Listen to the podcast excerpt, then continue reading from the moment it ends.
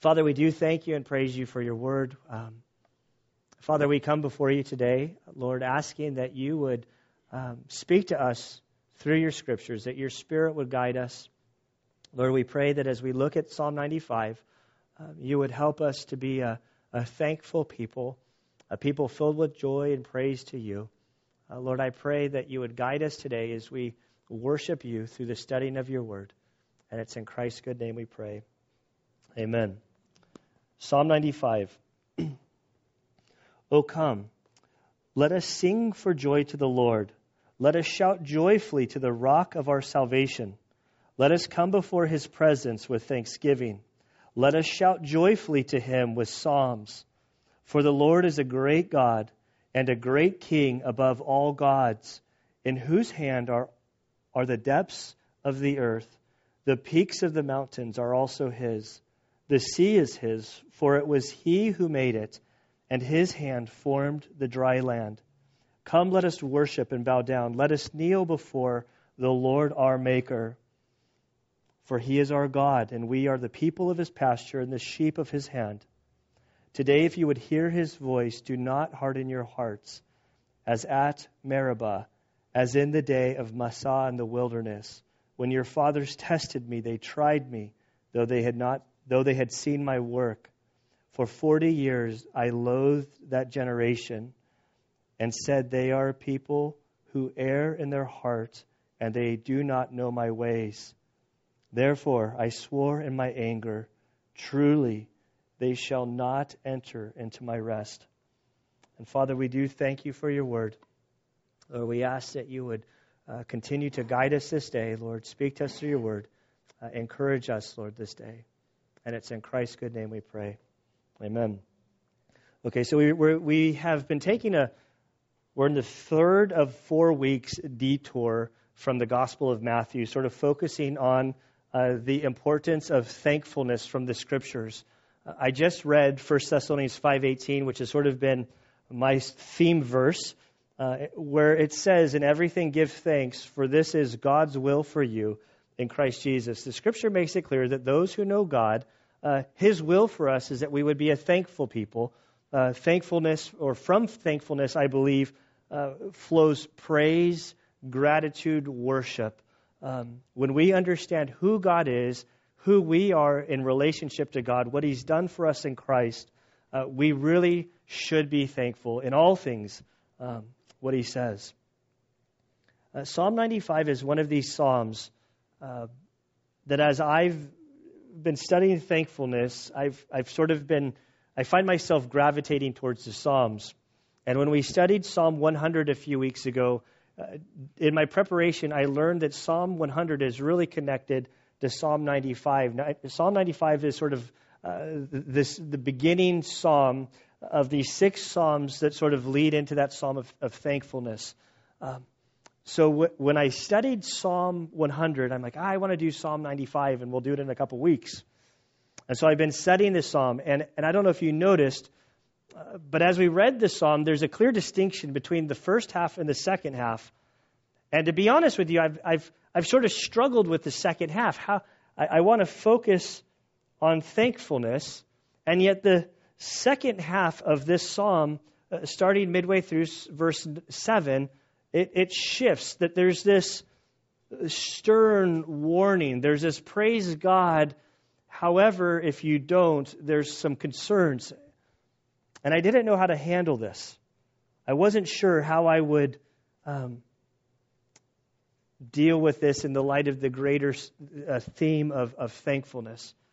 And then this week, Friday, obviously, we've, we've all, I could tell in the announcements that um, that, that Friday, when France suffered a, a series of attacks, um, there, there's a, a, a heaviness um, that, that swept across my heart and, and many people um, that I know.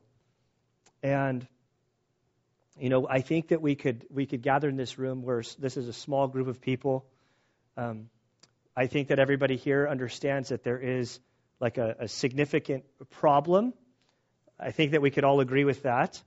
Um, But if we start talking about how do we solve the problem, I think that even in a group this size, we could have a huge argument over how to solve it. Um, and so, as I looked at this passage, the second half, I, I want to start with the second half, uh, deal with the things that are in there. And at the end of the second half, before I go into the first half, I really want to, um, to, to, pause for a, a number of minutes. Um, I, I, would like us as a, as a congregation um, to, to really seek the Lord in prayer, that we would uh, praise as a community. Church is really um, supposed to be an interactive um, sort of event. Um, it's a time of worship. I, I, know that for me, many years before I was a Christian, uh, going to church, I thought it was like a duty that I would just suck up the hour and then I would move on with my life and, and, and I would leave. But as I've become a Christian, um, that, that, the whole engagement, this, the worship through singing, that we're participating, that we're singing to the Lord, uh, as, as the, the, the, teaching is happening of the Word of God, that, that we in the seats are, are supposed to be engaged with the text and, and responding and communicating with God. Jesus, when he came on scene to the temple, he flipped over tables saying, You know, my, my house, this is supposed to be a house of prayer. Um, and so I want us to, to, to really take some time uh, to, to, pray about uh, our world, the, the events in France, the, the, the, people who were hurt, that we as a church would, would really bow down before the Lord and, and seek Him. Uh, I know that He calls us to pray to Him, uh, to, to, ask Him for help. I know that He is greater than uh, the situation that's happening in, in, Europe right now. And so we as a church will do that. Um, and then after that, then we'll go in and we'll look at the, the, the first seven verses, sort of dealing with thankfulness. Um, so, midway through verse 7, the first seven verses deal with uh, the, the, command to, to worship God with um, joyful singing, shouting to Him, with uh, coming before Him with thanksgiving joyfully singing to Him with psalms of thanksgiving, um, focusing on the greatness of God. Uh, he looks at uh, what He's created, that all things are in His hands, um, resulting in bowing down, worshiping Him. Uh, acknowledging that, that we are his sheep, that he is our God, that there's this relationship. And that's the cliff notes for the first part. And then from that, the psalmist gives us this warning. Midway through, it says, Today, if you would hear his voice, do not harden your hearts as at Meribah, as in the day of Massah in the wilderness. When your fathers tested me, they tried me, though they had seen my work. Now, I'm not going to go into a great um, discussion for time's sake of, of these two locations this uh, Meribah, which means strife, Massah, which means um, testing. Uh, that the author here is referring back to the time of the 40 years when the people of Israel uh, wandered through the wilderness. It was a time that marked uh, that they were being punished. They were known as the people who grumbled against the Lord. Um, the, the two passages that most people uh, link uh, this part of Psalm 95 to or uh, Exodus 17, um, basically the first seven verses there, uh, when the people are grumbling to Moses about water. Um, we see that in Numbers chapter 20, verse 13, the, this is the sort of the situation. The people of Israel are grumbling before God, they're testing God. Um, and the psalmist writes, and he says, uh, Our forefathers did this there in these locations. Um, Paul would write in 1 Corinthians chapter 10. It's fascinating to me. The first 13 verses of 1 Corinthians chapter 10 um, deal with the, the beginning parts deal with uh, the wandering in the desert, the, the rebellion of, of his people, his ancestors. And then in verse 11, he says this in 1 Corinthians chapter 10, verse 11. He says, Now these things happened to them. He's talking about the wanderings, the grumblings, the things that they went through. And when Paul reflects on those incidences, he says that it happened to them as an example and they were written for our instruction. And so Paul says, when I look back to that time of our nation, uh, during the grumbling, during the time of wandering. Um, I, I, believe, he, he says, I, that this was written for our instruction that we could learn from their example that we wouldn't do that. Um, it's fascinating that this all from this comes to some well known verses that we know. In verse 12, it says, No, um, therefore let him who thinks he stands take heed that he does not fall. No temptation has overtaken you, but such is common to man. And God is faithful, who will not allow you to be tempted beyond what you are able, but with the temptation will provide the way of escape also, so that you will able to endure it. And so, with that, sort of uh, kind of coming back here to Psalm 95, um, the psalmist, I think, is writing with the same heart that we need to look back, that they need to look back to the, the previous generations and where they had failed and where they'd hardened their hearts and how um, th- that had sort of steered them uh, uh, off course. And the psalmist writes here today, if you would hear his voice, do not harden your hearts. And I love that, like this today, that, like, that the Bible throughout its writings, there's the, the, the presumption that, that's assumed, it's explained, it's taught that God is active, He's real, He's engaging with us, He is declaring to you and to me about Himself. And then there's this idea of responding in the now, not in the after you're married, after you finish college, uh, when you get re- when you're retired. Um, there's this today respond to God. Um, if you would hear his voice, and, he, and I think, how, how's God speaking today?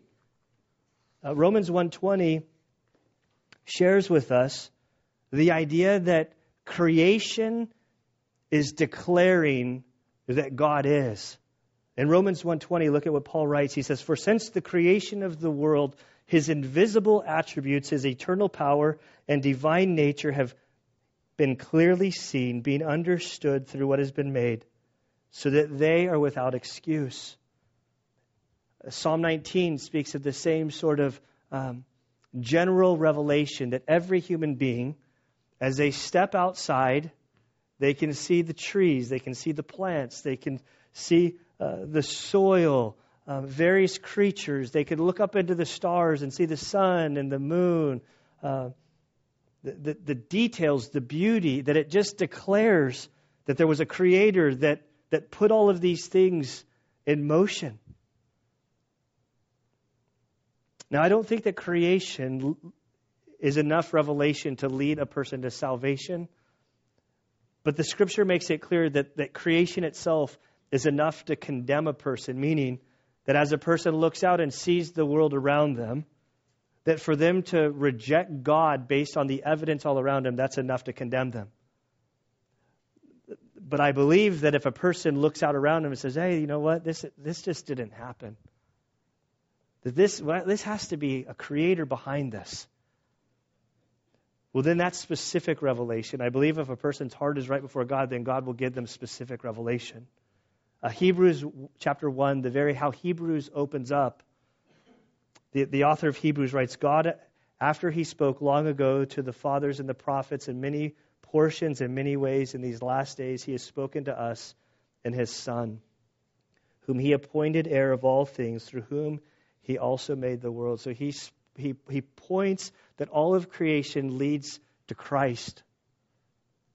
And so when I read this verse today in Psalm 95, today if you would hear his voice, I believe that this is the picture that God is, that he is our creator, that he's made a way of salvation through Christ Jesus.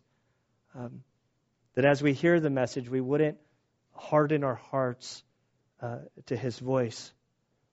Then the example that as they wandered in the wilderness, they continued uh, to test and to try their Creator.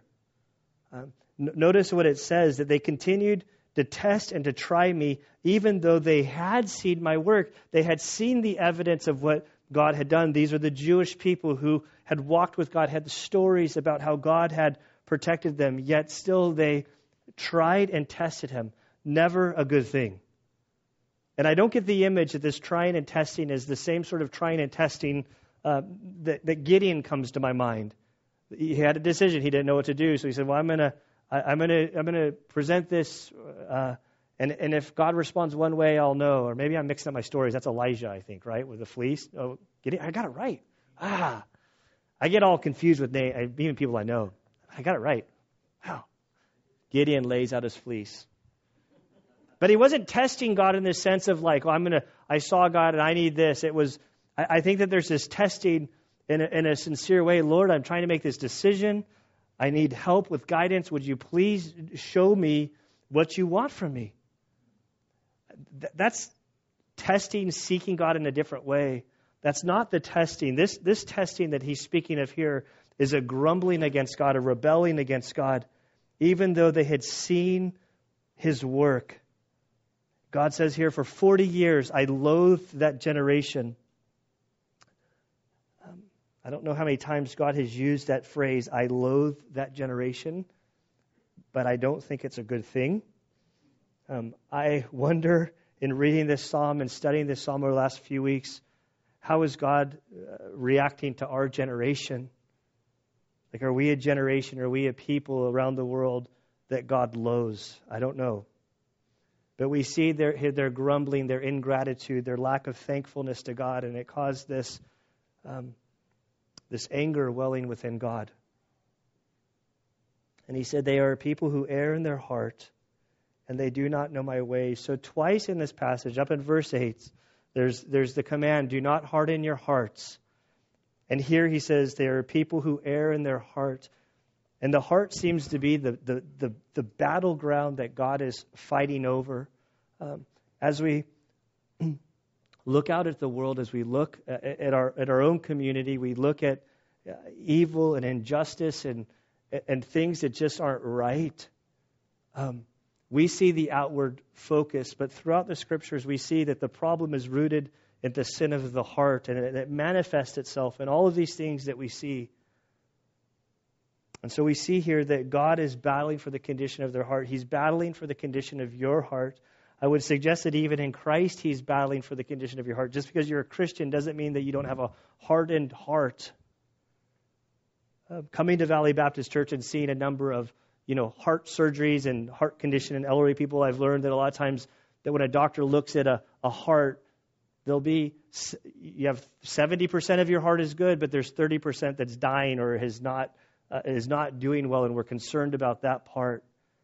And I think it, it, for, for me, as a Christian, as a follower of Christ, I don't want to just excuse passages of the Bible. So when I come to this, I'm, I'm convicted. Lord, examine my whole heart. Are there areas of it that have, I've hardened to you? Have they erred in their heart? They do not know my ways. It says, Therefore I swore in my anger, truly they shall not enter into my rest. This is a stern, stern warning. And I really was struggling with, like, oh man, I'm really trying to focus on thankfulness. Like when I stumbled across Psalm 95, I think I just like skimmed the first few verses. I'm like, oh, that's a great psalm. We'll study that one. And then when I start looking at the whole of it, it's like, oh, how do we deal with this? And I was stu- I was still struggling with this by like Thursday, Friday, and then I'm out in town and I hear this whole what happened in France and my this this mixed reaction. Um, I, am not I'm not at all saying I'm perfect. I've never admit I've never claimed to be perfect amongst you all of you like or to anyone. With my background and my wiring, you know, first when I'm confronted with evil, there's something. Some would say it depends on who I ask. They say, "Oh, it's perfectly healthy, perfectly you're wired perfectly right." There are others who say you're just broken in the head. But, but when I see evil, there's something within me that's like, like when I see what happens in France, I wish I was 20 years younger and I could be with my boys and I could go there and, de- and execute some justice on those who are doing evil and harming people. And I'm just like just rotten on the like not I don't say rotten, but just within me, just unsettled this week, seeing what's happening. And I'm studying this. How does this fit together? And then my heart begins to break for all of those that are involved and as the story is is unraveling and I, this phrase they do uh, who err in their heart and they do not know my ways and as i'm meditating and pondering this hearing reports of uh, of, of terrorists who are shooting down on hundreds of people screaming allah akbar i mean god is great And, and to me, it's like, how does someone do that in the name of God? And it's like, well, clearly they don't know God. And the problem is a heart condition. And, and so today, what I want to do is I, I, I really want us to come together uh, to, to pray. Um, I know that God has instructed his people to pray. He's called us to pray. He's, he's given us this, this truly, this gift that we uh, can seek him, that we can communicate with him, that he hears our prayers, that he responds to our prayers in the midst of his sovereignty. Don't ask me to explain. I'm, i have no idea how God works in many ways. I know that as we pray, the thing that gives me comfort is that the Bible makes it, uh, Romans 8 says that as I pray, even if my prayers are messed up, the Spirit will interpret them so they come out correctly.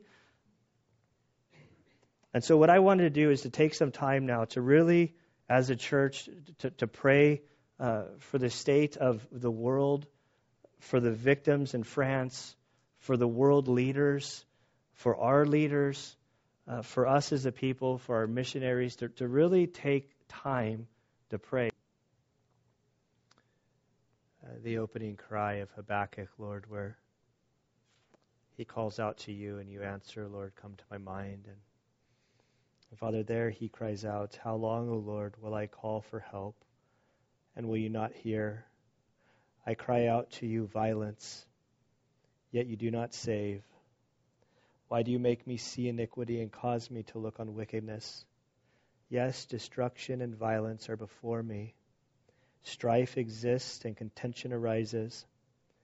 Therefore, the law is ignored, and justice is never upheld. For the wicked surround the righteous Therefore, justice comes out perverted. And you answered him, and you said, Look amongst the nations, observe, be astonished, wonder. Because I am doing something in your days you would not believe if you were told. And so, Father, I, I believe that many of us feel as Habakkuk, Lord, that as we look around, as we call out, uh, Lord, at times it's difficult to see your hand and how you're moving.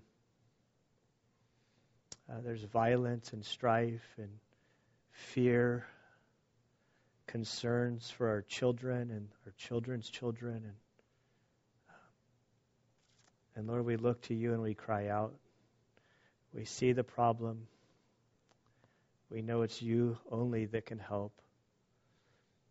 And Lord, as you told Habakkuk that you were moving, that you were doing something in their midst uh, that he wouldn't even believe uh, that you told him. And as you told him, it really came as a huge shock how you were moving. And so, Father, we turn to you now. We, uh, we trust that you are moving, that you are not asleep at the wheel. And Father, we pray um, specifically for France, uh, their nation. Lord, I pray for their leaders. I pray for their military, their law enforcement, their first responders. Uh, Father, we thank you that in every society there are these men and women who uh, stand watch uh, to provide safety, Lord, for those um, who could be victims to, to evildoers. And so, Lord, I pray that you would help these people to be alert, Lord, that they would be strong Lord, we pray for the first responders, military around the world and our nation. Lord, and we just give you thanks for them. We thank you that you instituted these uh, authorities. Uh, in Romans 13, we're told that you created them to restrain evil. And so, Father, we pray that you would help them to do their job, that you would help them to maintain peace. And Lord, we turn our attention to the families uh, around the world, Lord, I know it's not limited to France, um, to the family members who received word that they lost a loved one in these attacks. Um, we pray for them. Lord, we ask that you would comfort them only as you can comfort them. We pray for the many victims who are still in the hospital, who are clinging for life, Lord, that you would preserve their life. Father, I pray for the many who were uh, witnesses to these events, Lord, and the um, the trauma that they were exposed to and the great damage that that can do to an individual. We pray, Father, that you would uh, bring healing and peace to those people who are um, just wrought with terror and fear as a result of uh, what they experienced. And Father, I want to lift up to you the many uh, workers, Lord, the missionaries, uh, pastors. I know Europe is a is really a continent, Lord, where um, there are very few um, Christians as a whole. I know that there are many w- workers, Lord. We support a number of them that have slaved away for many, many years trying to bring the gospel back to Europe. And Lord, in the midst of this great crisis, we pray that uh, the hope that the gospel brings would uh, reach out to many people there and bring comfort. Lord, we desire safety and security, but as we study Psalm 95 and throughout the scriptures, Lord, it's the ultimate problem is a problem of the heart. And so, Father, we pray that you would uh, heal the hearts of the victims. We pray for the hearts of those um, who are not walking with you. Uh, we pray for um, the perpetuators of, of terrorism, those who seek to do harm to innocents. Father, we trust that Christ died for them as well.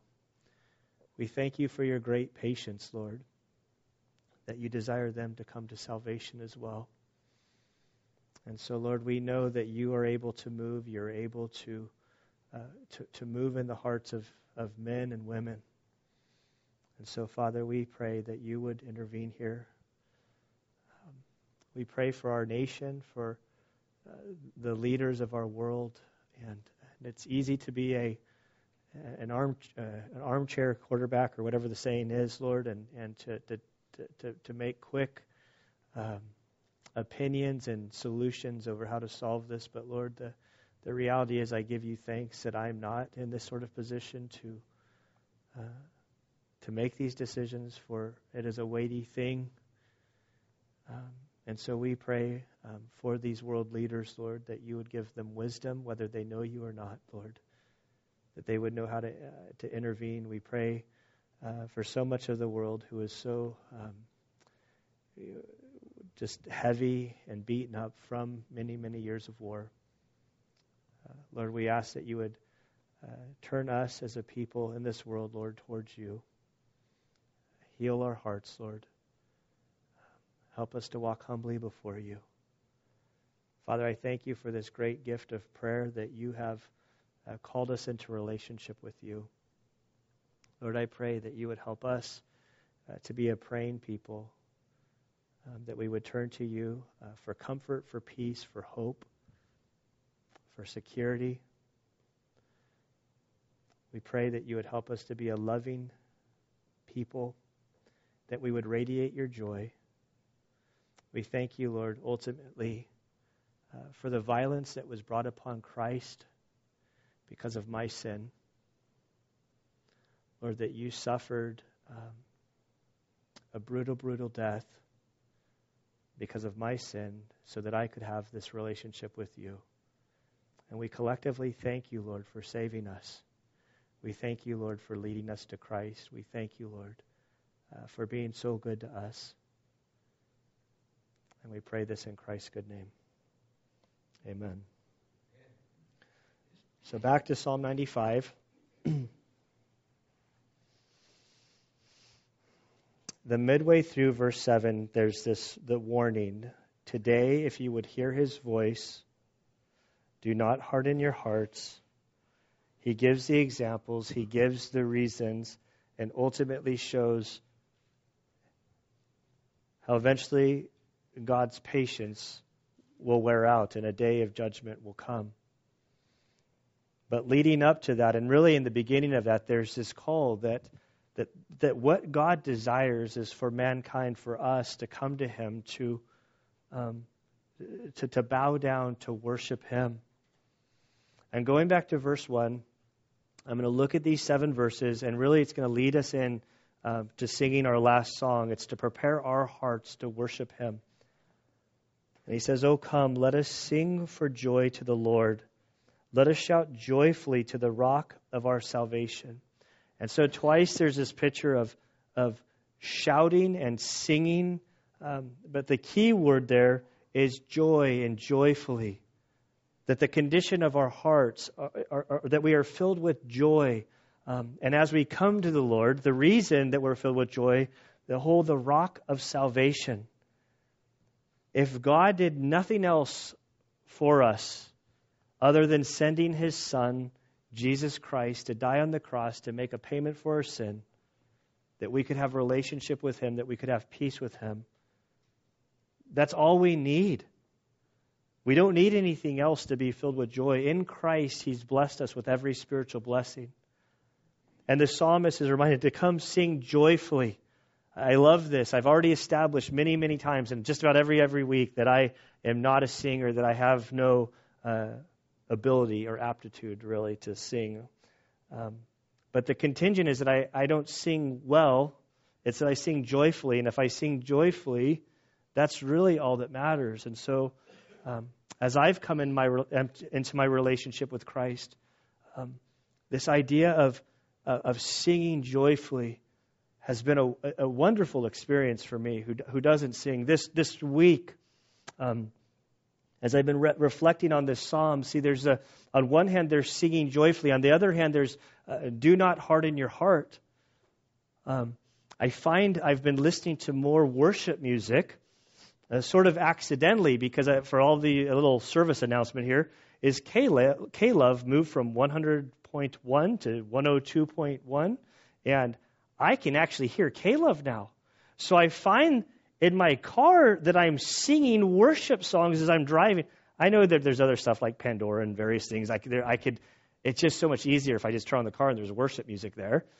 Um, and as I've been examining my heart, uh, trying to keep it soft, how do I uh, allow my heart not to get hardened. So uh, Friday happened. I watch a lot of the news. I'm listening to talk radio. I'm you know listening to everything. And then I get into my car and I hear worship. And which one do you think hardened my heart? Which one do you think softened my heart? So I, I think that there's something about worship, singing, that this is a tool that God gives us because as we worship, as we sing, uh, it so easily translates into praying and communion with God. And as we commune with Him, our hearts are softened. He says, Let us sing for joy to the Lord. Let us shout joyfully to the rock of our salvation. Let us come before His presence with thanksgiving. Let us shout joyfully. There, that word joyfully is again. To Him with psalms. But that word psalms, it literally could be translated psalms or songs of thanksgiving. And so the verse one is this shout joyfully, shout with joy. The second verse goes into a shouting joyfully with him with psalms of thanksgiving. That thanksgiving, I believe, is the sort of the bedrock from which praise flows. And God calls us to be a thanksgiving people, to give him thanks, to praise him. And why would we do this? Now, verse 3 and 4, the psalmist turns to the greatness, the majesty of God.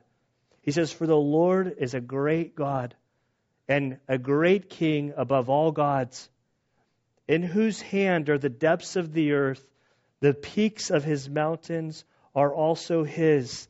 The sea is his, for it was he who made it, and his hands formed uh, the dry land. I, I love this. This is a there's a fancy word that I forgot that isn't important, but it's a word that describes, Ben will probably get it to me here in a second, like he can shout it out whenever. See, I don't think that God necessarily like has hands. But the psalmist as he writes, what okay, but it's a fancy word that we learned in seminary that we filed away somewhere really safe.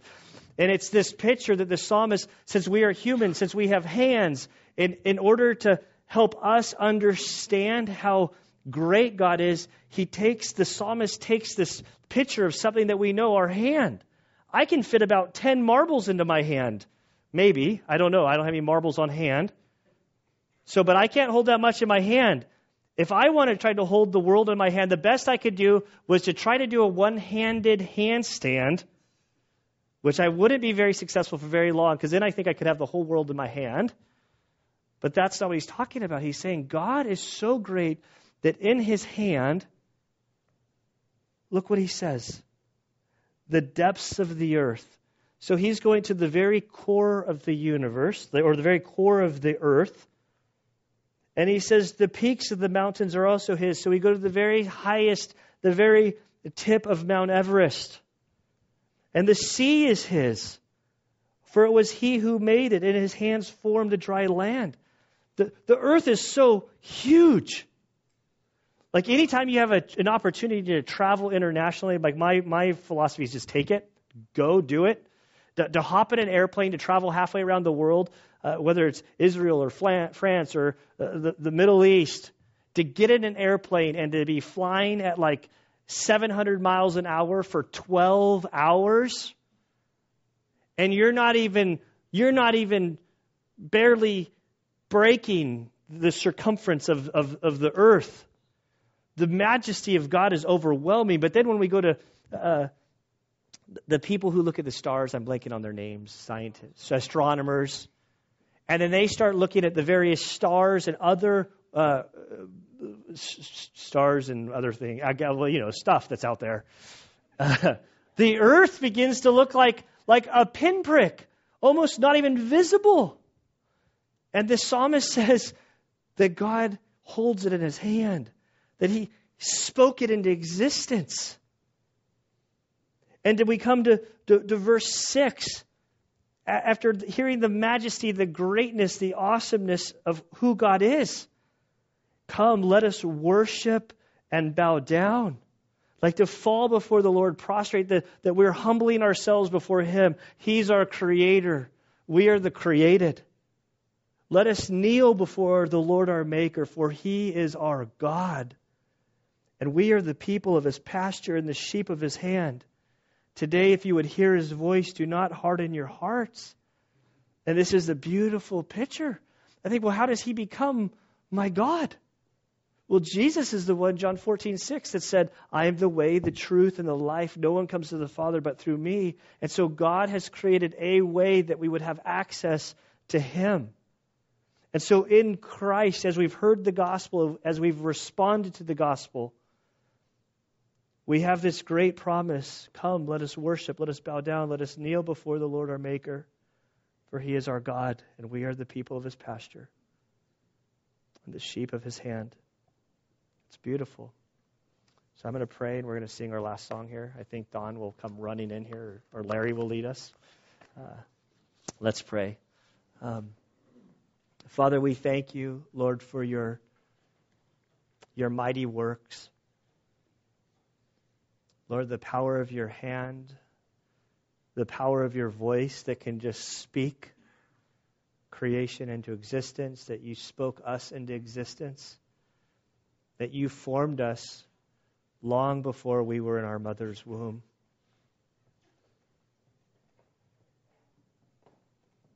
Lord, it's an overwhelming thing to consider your majesty.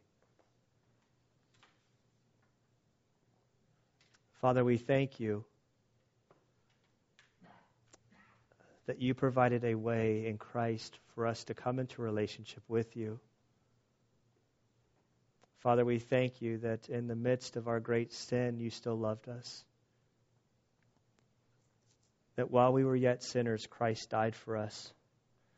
We thank you that our relationship with you isn't based upon our works, it's based upon the work that He did. And so, Lord, we come before you. We give you thanks. We bow down. We praise you. Lord, this week we come before you with heavy hearts, not understanding uh, what's happening in our world, not understanding the outcome. But Lord, we have hope knowing that you're in control, that we can trust you, Lord. And so, Father, we pray that as we sing this last song, Lord, that it would truly be a prayer from our hearts, that we would worship you, for you are a great and mighty God. And it's in Christ's good name we pray. Amen.